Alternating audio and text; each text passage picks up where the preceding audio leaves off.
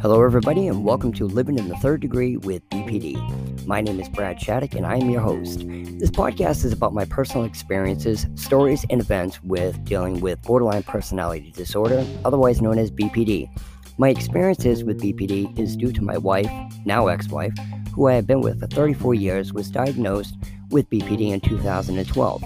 And I want to share my experiences with you so that if you are someone who has somebody in your life with BPD, that you may relate to what I'm saying along with my personal tips and suggestions that may or may not work in your specific situation. And if you are someone who has been diagnosed or think you may have BPD, that you may recognize the signs and understand the havoc and turmoil that it can have around the people that are involved in your life.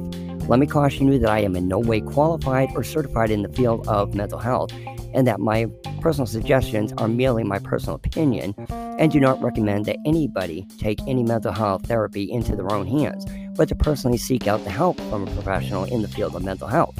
And furthermore, if you are a couple, you might even consider counseling to help further your relationship a little bit better. So, with that being said, I hope you enjoy the show.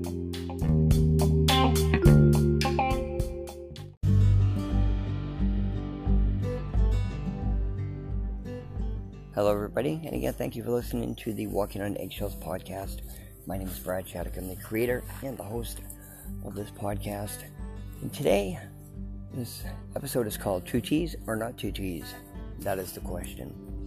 You know, we're all human beings, and as much experience as I have with dealing with borderline personality disorder, not myself, but with my significant other who has it, as much as I've learned about it, we're all human, and sometimes frustration just gives in. And even though certain times I'm supposed to say certain things to avoid situations, there's so many times that I have to swallow my pride and admit that I'm wrong when I'm not, or give in, just so there's not a fight.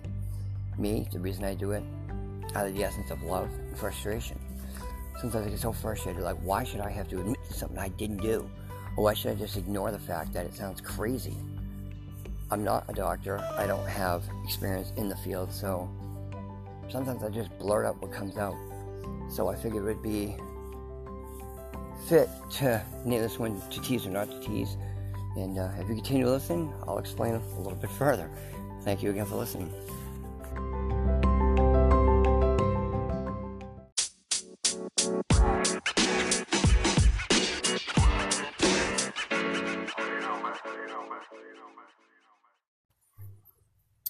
Hello again, and thank you for listening. So, in this episode, to tease or not to tease, that is the question. Like I said, we're all human. Sometimes I get so damn frustrated that I blurt out things I, I know I shouldn't, and I give in to the temptation of this is freaking crazy. I'll give you an example. A couple of weeks ago, um, now, if you listen back into uh, one of my episodes called Triggers, or if you know anything about triggers um, and borderline personality disorder, it could be the stupidest, excuse me, I don't want to even say stupidest, silliest things that we don't understand. It could be a smell, a sound, um, something that conjures up a bad memory. Um, sometimes we don't even know what it is. Sometimes they may not even know what it is. Here's an example last week. Me and my wife were sitting in front of our garage. We had a small bonfire going, and um, we had a couple of drinks. We were just sitting there talking, and um, she's obsessed with astrology, and she's got this little app on her phone when you click it, you ask a question, it says yes or no, like the old little shake up eight ball things we used to have when we were kids. Well, anyways, she clicked it and she threw her phone down. She says, I don't need a fucking phone anymore. So, of course, I rolled my eyes. I said, Oh, God, now what? Said, Don't worry about it. So I knew right away, here's an episode. Something triggered her off. So all of a sudden, she blurted right out, You like having sex in my woods with other women? Okay, now stop right there. Now, like I said, she has paranoia on top of her borderline personality disorder. I don't know what triggered it off. I have no idea. The only thing I can think of is when we do sit there, we hear, you know, skunks, squirrels, chipmunks, moles, possums, whatever. We live out in the woods. You know, they crunch around through the through the yard. Now we're talking light crunching, like a cat crunching. You know, not not branches breaking. We're talking crunching. If a human being were to walk up there, you'd hear it. So whether she thought somebody was out there meeting me or what, I have no idea. So now, I always thought this was on the borderline of good and bad. Of perceiving reality. So I said to her, listen, all right, I'm not going to deal with this tonight. That's disgusting what you're saying. And number one, I live an hour from here, okay? Now, if I was going to have somebody come up here in the woods, as you can see, we're sitting here getting bitten by mosquitoes. We both smell disgustingly heavy of the perfume of insect repellent, which is disgusting and it tastes gross. Why would I do something with somebody in your woods when I have my own woods? They have their own woods. Now, if they travel up here, they have a car. Even if they don't have a car, I have a car. I could do it in the back seat of my car and roll the windows up and not get bitten by mosquitoes and horseflies. I could go back to my place. I could go back to her place. If we couldn't go back to her place and she don't have a car, I have a car, I have a place. Doesn't matter. Any of those do not matter.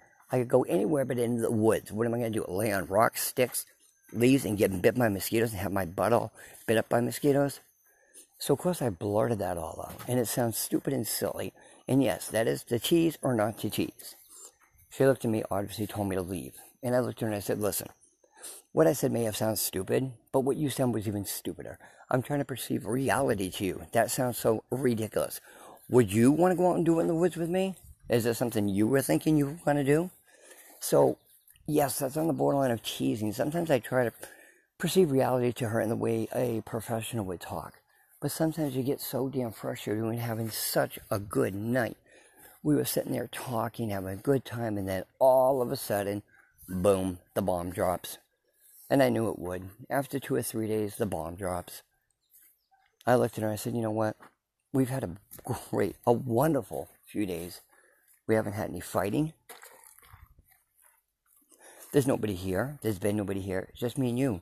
We play games, we listen to music, we sing, we play around, and now all of a sudden you're going to think somebody's having sex in the woods. So then, of course, I take it another step further because she wasn't backing down. So I puffed up even more like a peacock. Yes, it's wrong, but I'm human. So I said to her, I turned it around like I do sometimes. I said, What are you trying to say? Somebody's out in the woods waiting for you, and you thought I'd catch them?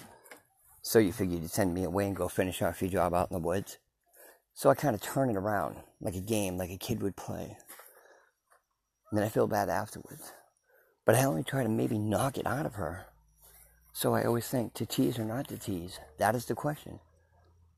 Because then I figure I'm not going to fight a, war I'm not going to win. I'm going to sit here and deny it, deny it, she's going to keep thinking it.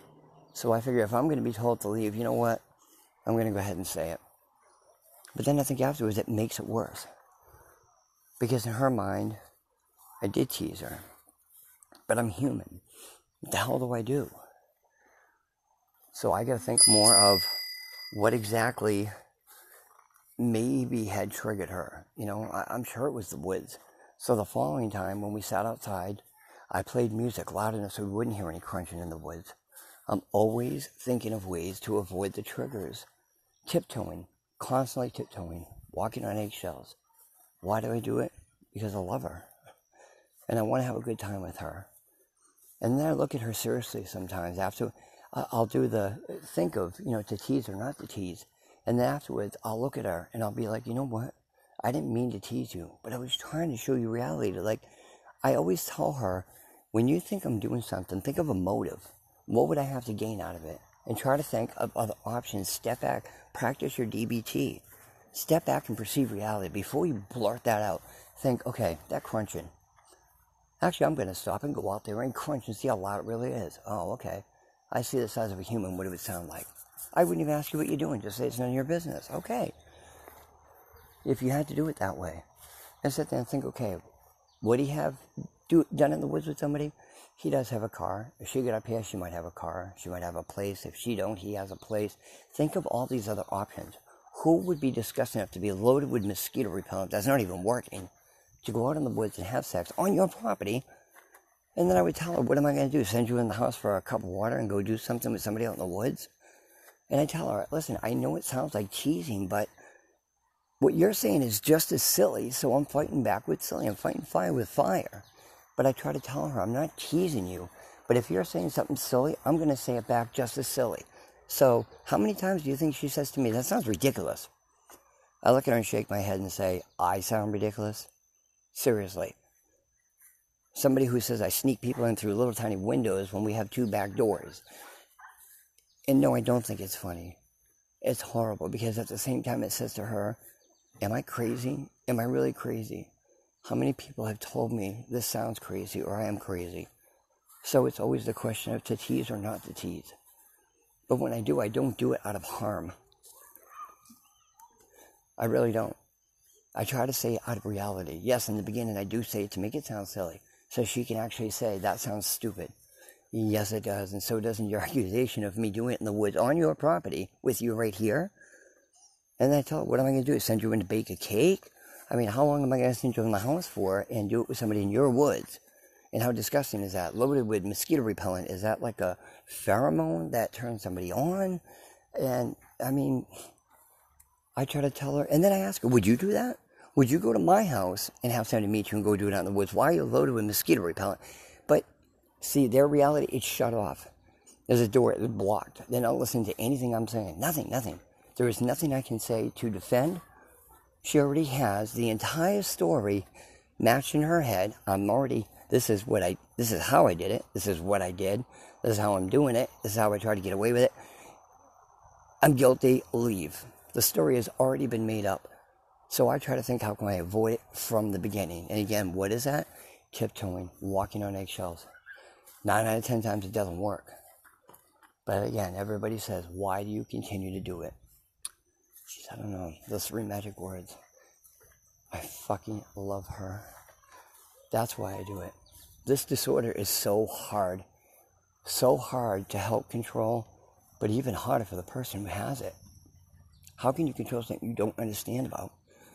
When you buy an animal, you learn about it, read about it, and understand its behaviors, its background, what triggers it may have. You're like a cat. You obviously know if you scratch its belly and it scratches the hell out of your hand, you don't keep doing that. Some cats like to be rubbed near the back of their tail, some don't. Some will whap the crap out of you. You try to learn the behaviors and their actions. You try to learn everything about them, but still, so many things are unpredictable. Animals are unpredictable. I've had the nicest animals in the world that I've known for years try to bite my hand off or scratch the hell out of my hand. You know what? The animals aren't the ones I choose to spend the rest of my life with either. So again, it's confusing. So to tease or not to tease. It's not on purpose. It's out of frustration. Sometimes it's kind of a, a method I use.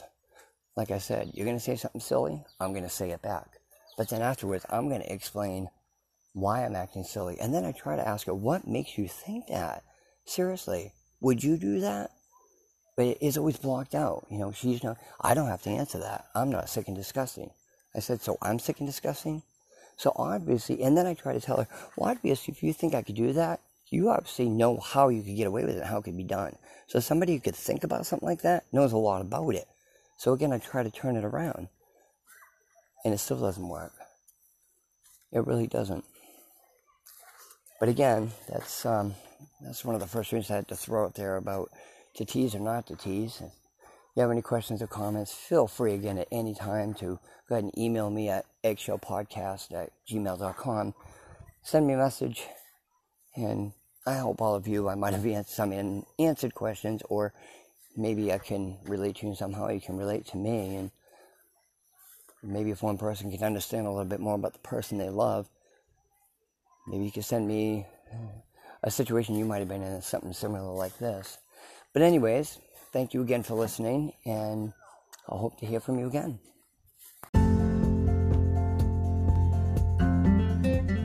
You've been listening to Living in the Third Degree with BPD. I hope you enjoyed the show, and please check out my many other episodes. I hope you get some beneficial suggestions from my experiences. And remember, we're all responsible for our own choices. I'd like to remind you that if you have someone in your life with BPD, try to understand them and love them as much as you can because they find it so hard to be able to understand themselves and love themselves. So, thank you again and have a happy life.